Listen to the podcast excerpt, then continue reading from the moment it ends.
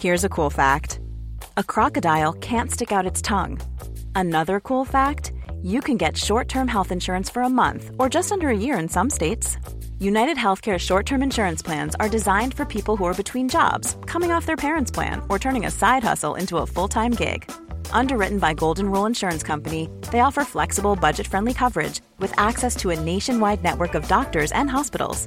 Get more cool facts about United Healthcare short term plans at uh1.com. Imagine the softest sheets you've ever felt. Now imagine them getting even softer over time. That's what you'll feel with Bowl and Branch's organic cotton sheets. In a recent customer survey, 96% replied that Bowl and Branch sheets get softer with every wash. Start getting your best night's sleep in these sheets that get softer and softer for years to come. Try their sheets with a 30-night guarantee. Plus, get 15% off your first order at bowlandbranch.com. Code BUTTERY. Exclusions apply. See site for details.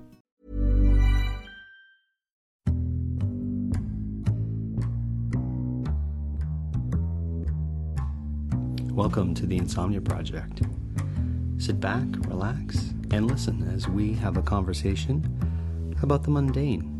One thing that we can promise is that our conversation will be relaxing so that you can feel free to drift off or just listen and relax. Thank you for joining us. We hope you will listen and sleep. Follow us at Listen and Sleep.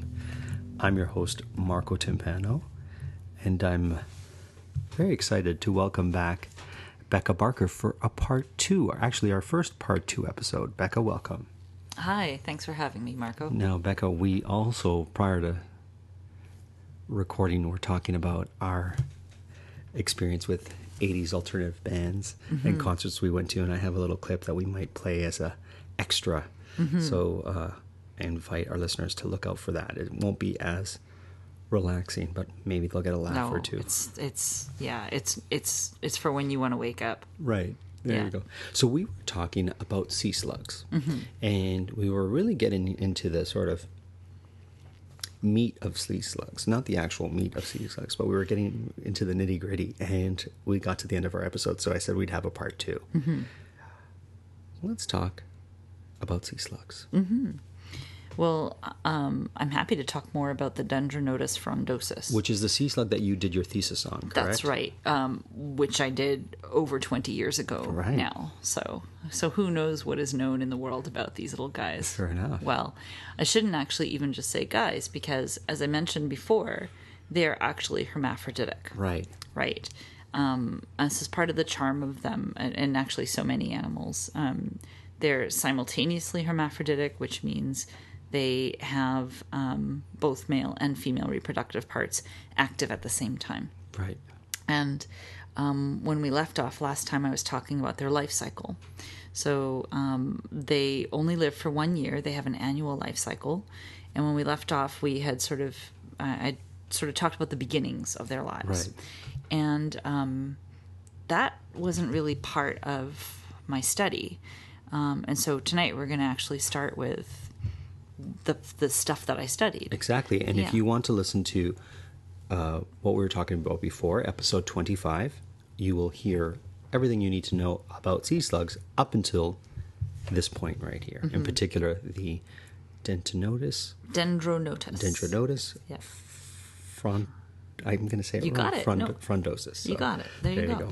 Just like you, you just said it like you've been saying it for years. you know. Yeah.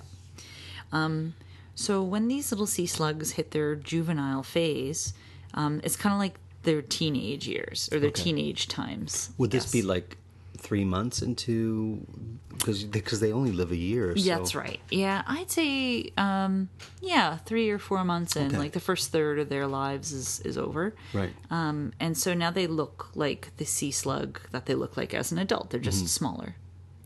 And so, um, in the early, at the end of the summer and in the early fall, they start to settle on the rocks and on the seaweed in the intertidal zone.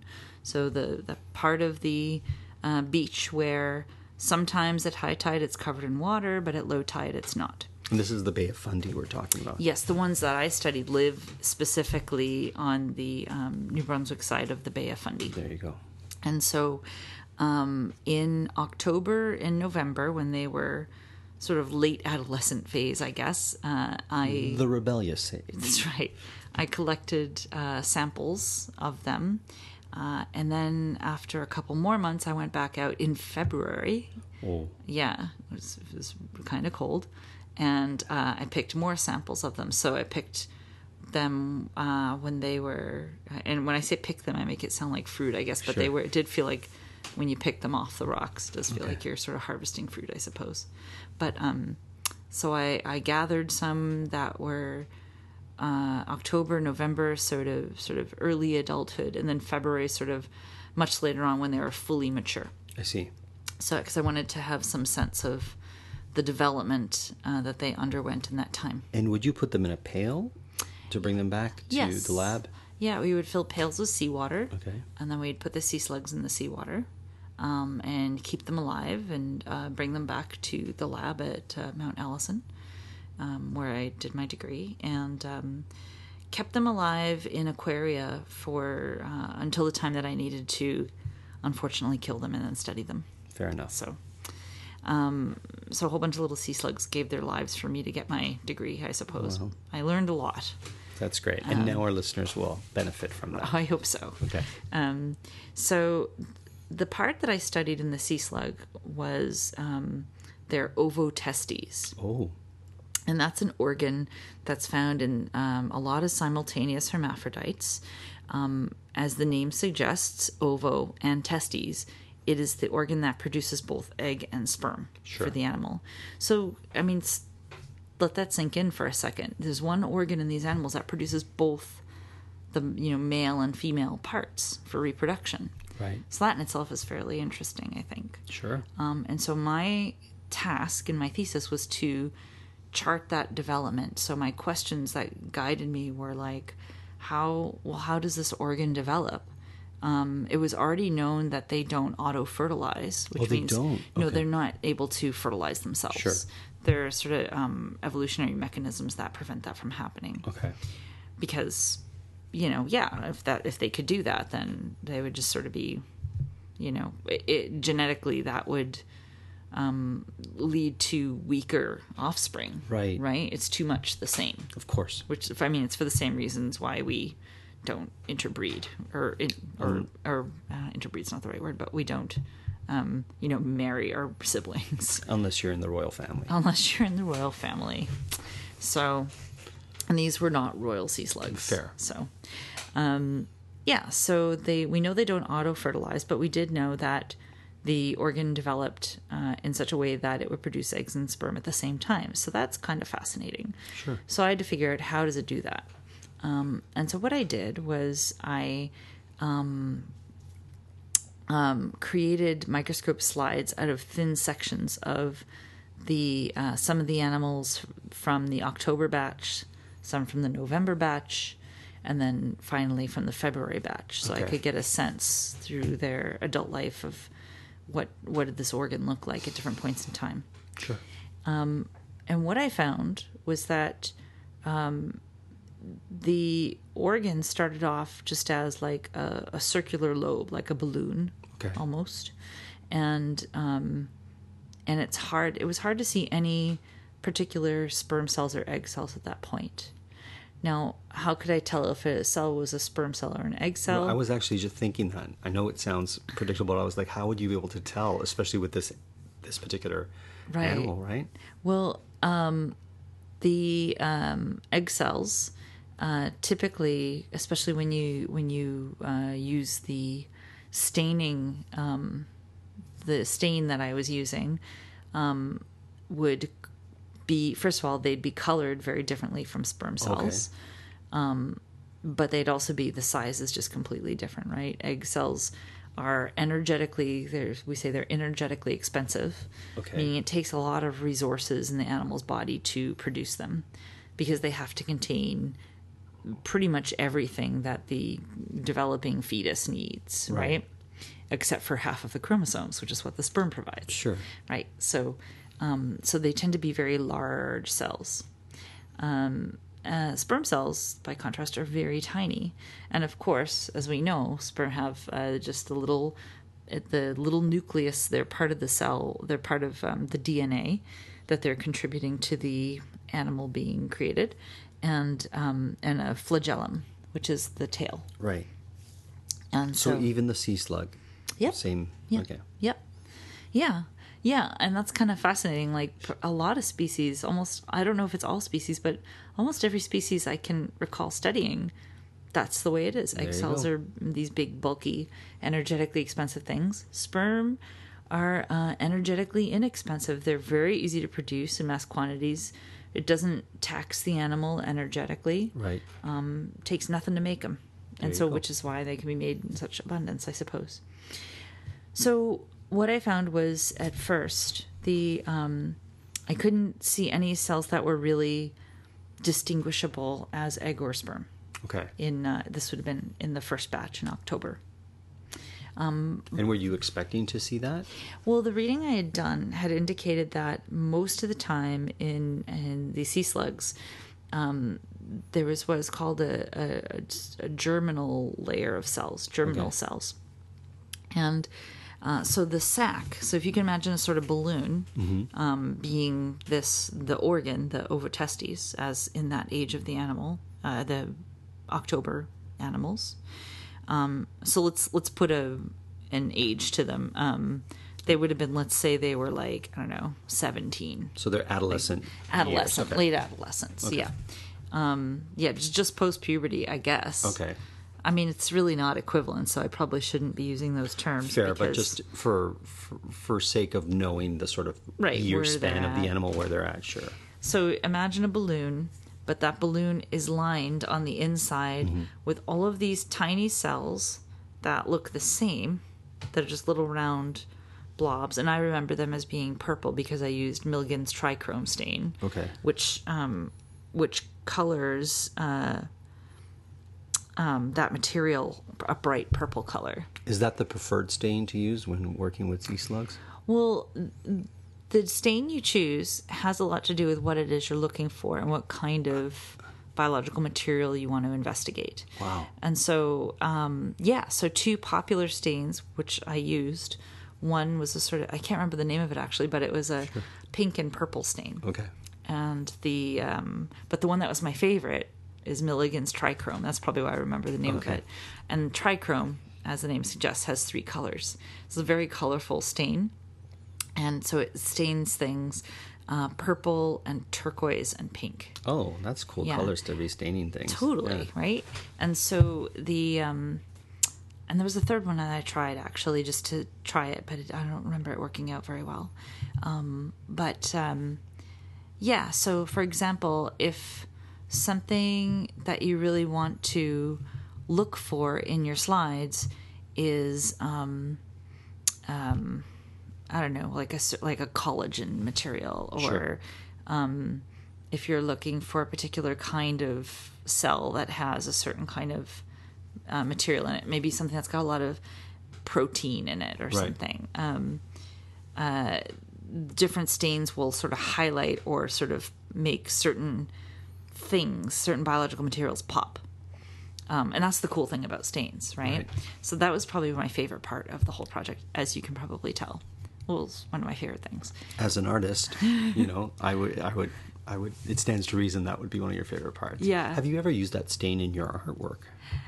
Well, I'll tell you what I did do. Okay. Uh, when I was completing my thesis and when I was staining all my slides, um, it, it's something I probably should not have done, but I did. The rebellious. Was Becka. I?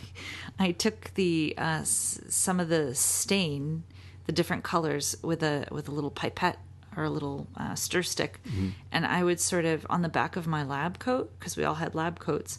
I actually sort of painted a little sea slug Oh, but the stain some of the staining materials is um not really good for you okay. so it's probably not something i should have done but Right. it looked really cool i had this sort of pink and orange profile of a sea slug on my back on my lab coat That's awesome. so and i think that's because i had spent so many hours in the lab Sure. um, with various slightly hazardous materials.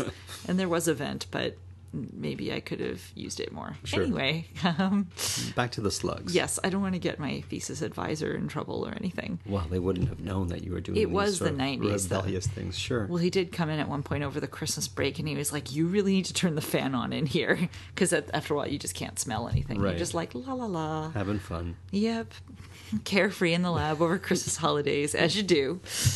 Um, so, um, yeah. So, the, but the Milligan's trichrome was my favorite stain, and it and I remember it staining the uh, the germinal layer of cells, which is that sort of the the the the only kind of cell that's in the ovotestes in the late um, adolescent phase of the animal, um, dyed it a bright purple. Um, and so these germinal cells, um, I I mean, germinal cells is a general term Okay. for any layer of cells that can become something else, that can become more specialized. I see. Right. So there's sort of like, um, yeah, like the the basic cell, I guess. Right. And um, and as the animal grows, um, the germinal cells sort of become separate into two different layers. So would it be like a stem cell we're talking here? I th- you know, see, this And- is where I'm very rusty. But it's- I it's think not- those are slightly different concepts. But that is something that we can all look up after this Awesome. podcast. And I don't mean to too. to sort of paint you in a corner with that. No, just- that's fine. I'm comfortable with not knowing things Awesome. now that I'm over 40. What's It's- funny is I'm I'm coming to know so much by just doing these podcasts. So I, I could probably look it up on my phone no, while we're let, talking. let's let's let's keep going. but it's it's it's not a it's not a completely dissimilar concept. Okay. I'll say that it is sort of like a basic cell that can turn into something else. Perfect. You know, it may wind up being the same thing. But I just remember we were calling them germinal, and for some reason I remember germinal epithelium, and I guess that makes sense because the lining of the organ would be a sort of epithelium. I see. Yeah. I have no idea what an epithelium Well, is. epithelium is your skin, basically. So it's any layer of cells that is the sort of covering layer. Oh, so epidermis is what we call our our skin. Oh, epidermis. Yeah, right. So it's yeah, and um, yeah. So I that's that's the same. It's a Same it's the concept. Same concept. Okay. Yeah. But this is the sea slug's skin. the the inside skin of their Oh ovotestes. my goodness. Okay. So there So we go. specific. No, we've got to So be specific. specific. This is part two. You know, That's we're not right. specific on this episode. Then what are we doing? Exactly. So, um, yeah. So so a very undifferentiated, just sort of sack of these little cells. So if you can just imagine these sort of purple, I don't know, pearls that were that sort of line the inside of a balloon. That's basically what the ovotestes looks like when the animal is a little better than halfway into its life. Um, and then what was interesting was the next month's batch of sea Right. slugs all had this peculiar um, I'm going to say pigmentation, yeah, on parts of their ovotestes. Okay. Now, what I just described to you with the balloon and that sort of um, purple layer of cells from the stain is what I saw on the inside when I made thin, thin sections of the animal. Um, because we had to, we were responsible for making all our own slides from scratch, right? Right. Which was one that was the other part that I loved the most. So the two things I loved the most about my thesis were basically the things that were closest to doing studio work. Right. Yeah. So This was prior to you doing studio Oh work. yes, yeah. So the sea slug kind of introduced you to studio work and, and made you In the artist way. you are today. Kind of. I couldn't stop making slides. At one point, my thesis advisor was like, "You have like 1,100 slides. You're fine." I'm like, "But I just want to keep making them." Right. Because the whole process was so interesting. Um, because the uh, I'm I'm gonna sort of go on a bit of a tangent. please. Well, the animal, like you and I, um, we would say they're hydrophilic, right? They're full of water Right. right? Water um, is sort of within their systems and their bodies. Well, when you create microscope slides of an animal for light microscopy, which is done less and less nowadays, and that's another thing. I tend to like obsolete technologies or technologies on the cusp of being obsolete, and this was definitely on the cusp of being obsolete at the time Amazing. yeah, when you're preparing cells for light microscopy, um, you have to embed them in wax, and that's how you can make thin slivers of the animal without losing the shape or the form of the cells. Oh. And so you can't just take a watery animal and throw it in a chunk of molten wax. Sure. Because the cell, um, the cell membranes would rupture, uh, and so you just have a, a, a mess, Right. Right? You would you there'd be no animal to look at. It would just be a pile of weird goo. Sort of like in the remake of The Fly, when the baboon goes into the chamber and it comes out on the other side. I'm trying to remember. Like I saw David with- Cronenberg. It was with. I didn't uh, see that. I okay. saw Oh, the a old one, but wait, did he wait the remake of The Fly? Was that Of the one The with Fly. Jeff Goldblum? That's the one. Oh, yeah, I've seen that. There you go. Yeah. Anyways, back to sea was a slugs. long Sorry. time ago. I'm Sure. Um, yeah, so what you have to do is you have to take these watery animals and you put them through a series of baths, solutions. Oh. And the solutions go from being, very generally, they go from being all water based to through alcohol, and alcohol's the key. So you start with like, uh, you start with like, you know, 100% you know watery type stuff um, and then the next bath you put it in for the next you know 10 minutes or whatever it'll be 70% water 30% um, ethanol Oh. and then the next one will be like 50 50 and then the next one will be like more ethanol than water and so you kind of do it in these slow phases Right. because the ethanol alcohol um, chemically is something that goes fine with water it'll Right. combine with water just fine but it will also kind of start it will kind of combine with something that's hydrophobic Ah. so that was sort of the link so you have a um, you have a you start with water or something that's I actually don't remember what the first bath was, but it was something that was like water. Sure. And then you run it through a series of maybe five phases that where the proportions of water to alcohol change, sort of like a spectrum or a continuum, I guess. Um, where at the end of it, you're at like 95% or 100% ethanol, which, by the way, if you ever dared drink it, would kill you immediately Well, I'm glad you and didn't And that was the it. first thing they warned us when they let us loose in the lab Right. in fourth year. It's like, don't drink the ethanol, you will die. That's a, that's a great tip. Yeah, it's a pro tip from my thesis advisor.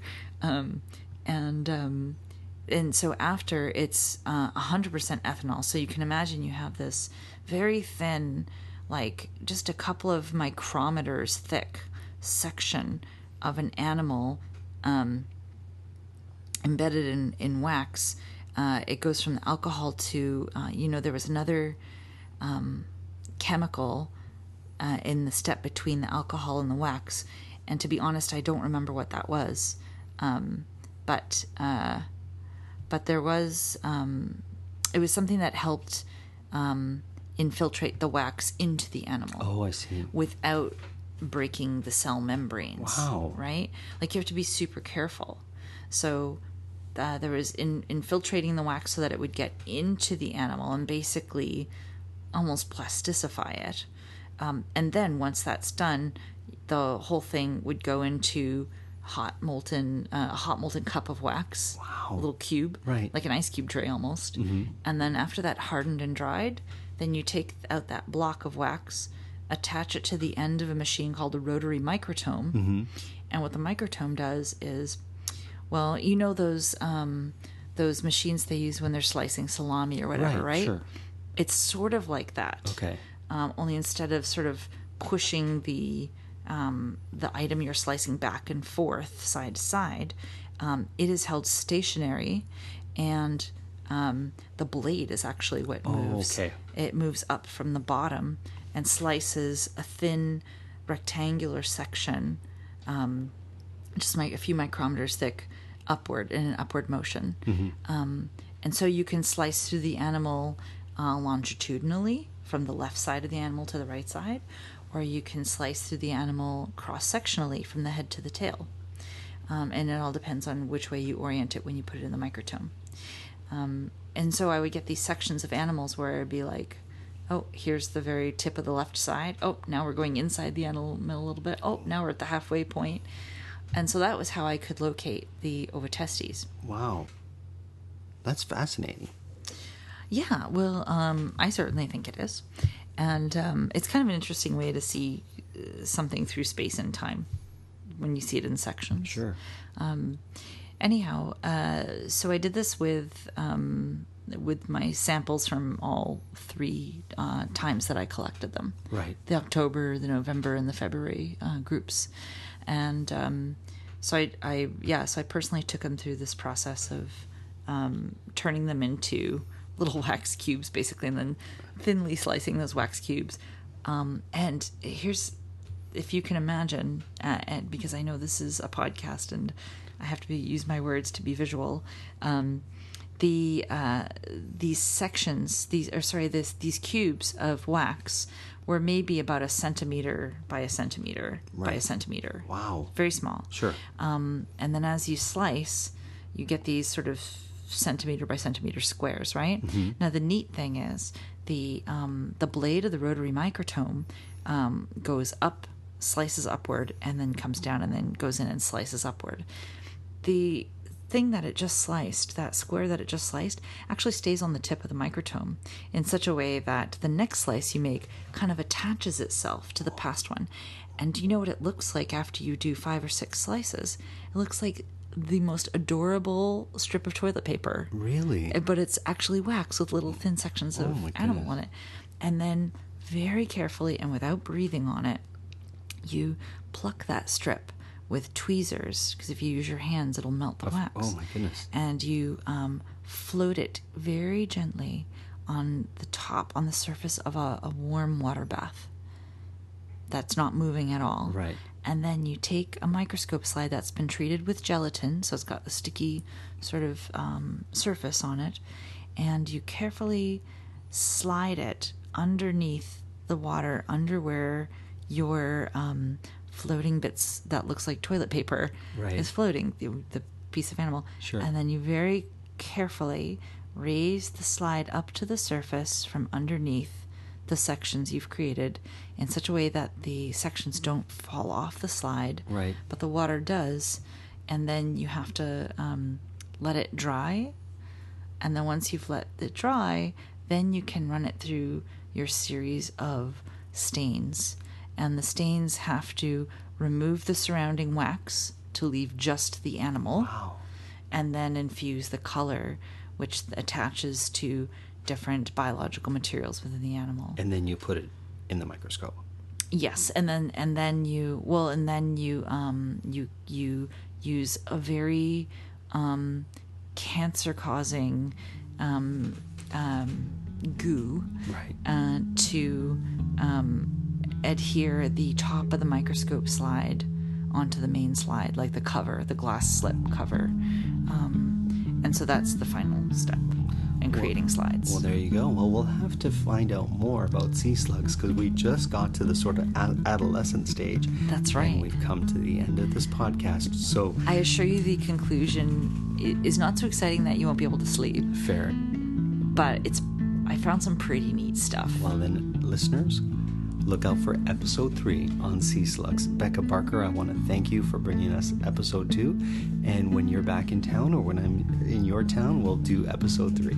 I cannot wait. Thank you. You've been listening to The Insomnia Project. As always, we are produced by Drumcast Productions, and this episode was recorded in Toronto, Canada.